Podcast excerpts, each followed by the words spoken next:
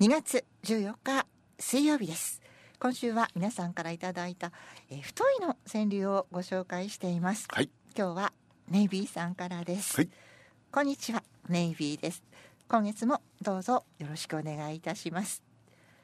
さんさんと能登へと続け太い道、うん、さんさんと能登へと続け太い道。本当だ、まあ、道路広くしてよ、うん、本当ですね、うん、もう世界中がこんな思いですね、うん、明治からリンゴたわわに太い幹。なるほど。明治からリンゴたわわに太い幹。なるほど。ネビさんのお宅のリンゴ畑には、うん、その代々受け継がれてある古いリンゴの木があるんでしょうね、うん、カモシカの足も大根足になりカモシカの足も大根足になり、ね、働きばそうなると、ね、うん、毎日毎日ね地面をしっかりと踏みしめて、うん、おばさんになったずぶとく生きていく、うん、おばさんになったずぶとく生きていく。いいんじゃないですかねおばさんは強いリスナーの皆様、2月号の川柳マガジン、浜山哲也さんが担当されている南海区鑑賞、ご覧になりましたか？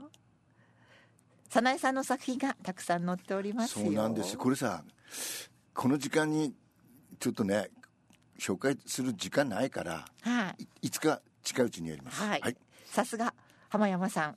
早苗さんの作品、私も大好きです。そうなんです。ネイビーさんくださいました、うん、話は変わりますが、1月中旬夫がコロナにかかり、俺も9,000円もする薬を飲んだおかげか、3日ほどで熱は下がりました、うんうん、2日飲み会が続いた後でした。大体うつったのかな夫の世話と自分にうつらないようにと、とても疲れました。だよね、うつるよね、普通の。皆様まだまだ安心できませんよ、お気をつけくださいねとくださいました。 それでさ、はい、パーティーですけど、はい、ビュッフェ形式じゃないね、つまり不特定多数の人が来るから、うん、ちゃんとこう一人一人用の弁当にしました。そうですね、まだまだね感染対策していかないとダメですもんね、うん、気をつけないとね、うん、はい、ネビさんありがとうございました。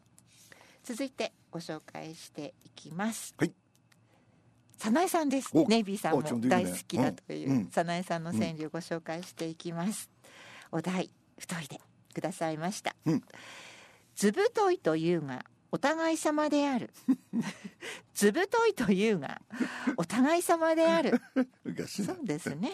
好きならば好きとぶっとく書きなさい好きならば好きとぶっとく書きなさい。ぶっとくね、ラブレターもね、うん、ぶっとく。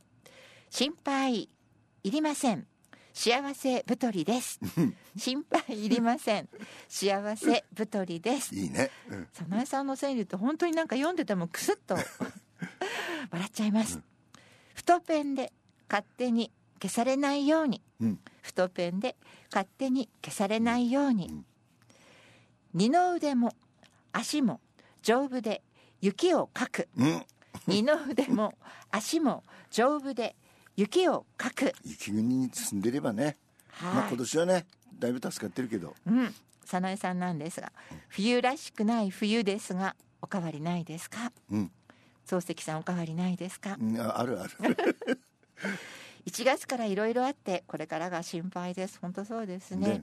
春はちゃんとした春でありますように、お体にお気をつけてとくださいました。でも間違いなく今年の春は早いですよね。早苗特集もやらないといけないね、うん、ありがとうございました、続いてご紹介していきます。次光さんです、はい、3月16日のやじ馬川柳を祝う会に期待しております。ありがとう。楽しい企画ありそう、ありそう、ワクワクしています最近肺炎になりましたが、あら大変、完全に回復しました。すげえな。さすが次光さん。回復力すごいな。漱石様、和江様、十分の警戒を請う次第です。はい、気をつけていきます。俺なんか肺炎まだ薬飲んでるよ。あ、そうですか。長引いてますね、うん。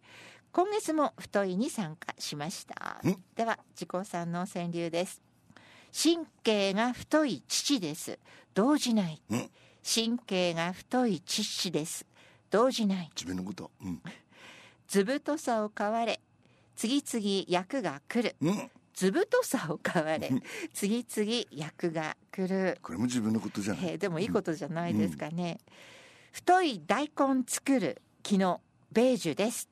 太い大根作る木のベージュです。またベージュじゃないだろうけど。自己さんの気概を感じますね。それぐらいになったかな。そういうことなんじゃないですかね。俺は人周りだからそうだな。多少傷あるけど太い絆です。多少傷あるけど太い絆です。これも自信だな。太いサンマになるまで的を資源保護。太いサンマになるまで的を資源保護。ちっちゃいのは話せないという。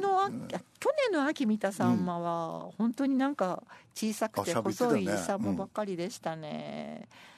はい、自己さんありがとうございました。続いてご紹介します。みきちゃんラブさんです。はい、珍しい手書きです。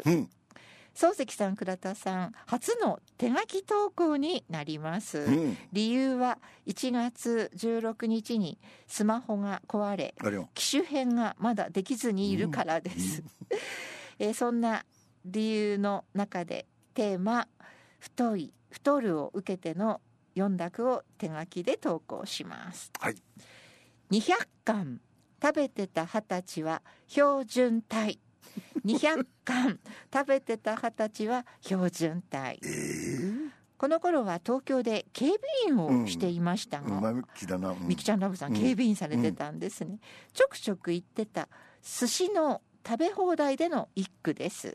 ちなみに220貫を食べていました。200貫は語呂の良さです。20貫減らしたんですね。筋トレで食欲増した学生期。筋トレで食欲増した学生期、やってたんだ、中学高校と自主的に筋トレをしていたのですが、最終的には腕立て腹筋背筋それぞれ60回を1セットで3セット、6キロの鉄アレイを持っての車道に、片手指の3本の腕立てを、して、であとは片腕で10回、すごいですね。そのコースを毎日30分こなしてたんだそうです。すごいな。マッチョだったんですね。みきちゃんラブさん。次の川柳です、身内に気づかれない今の私。身内に気づかれない今の私。そうかそうか、そうなったんだ。1月24日に義理の妹に12、3年ぶりに会ったのですが、気づくまでにかなりの時間を要したことを読んでみました。なるほど、だそうです、はい、みきちゃんラブさん、ありがとうございました。続いてご紹介します。えっちゃんです、父は太っ腹で母はケチンボウ。父は太っ腹で母はケチンボー。面白いな。面白いですね。これで夫婦のバランスが取れてるっていうことですよね。面白いですね。五七五じゃないように思うけど、九八なんだよね。それでちょうど17音。だからリズムはいいんですよ。聞いてて。そうなんですね。風さんも普通に読みました。しっかりこうはまりましたね。太ること気にせず食べるあんこ餅。太ること気にせず食べるあんこ餅。目の前にあればさ。そう、あまり我慢すると体に良くない。あ、レジの前に豆大福だの必ず置いてるじゃない。あれ本当に困る。作戦ですよね、あれはね。手が伸びますよね。なんだよ、豆大福用意。そうそう、中さんの地下のレジの前にもね、美味しい大福餅並んでますよね。えっちゃん、ありがとうございました。続いてご紹介します。ラジオネーム、まなみちゃんです。特選ありがとうございました。商品が先に届き、その後ウィークリーを聞きました。あの句でしたか。何気に書き添えた一句だったので、出してみないとわかりません。そんなもんですよ。いつもながらとくださいました。そんな方多いんですね。ウィークリーで聞くので。後でその入選を知るというね、うん、はい、俺はそういう意味でなくて、はい、つまり力入れ替えたのが落ちて、はい、最後にこうポッて変えたのが入ったという人も多いのかなというのだと思ったの、うんうん、で追伸で、うん、CD で聴くウィークリーは、うん、音楽プラスワンがとてもいいと。ラジオで聴くよりも CD の方が多い。そうなんです。そうかもしれない、うん、電波。そうですね、うん、時間になってしまいました。ごめんなさい。まなみちゃんの川柳、明日紹介させていただきます。はい、ではプラスワンですね。彼らのハーモニーの良さ、うん、ママス&パパス朝日を求めて12:30。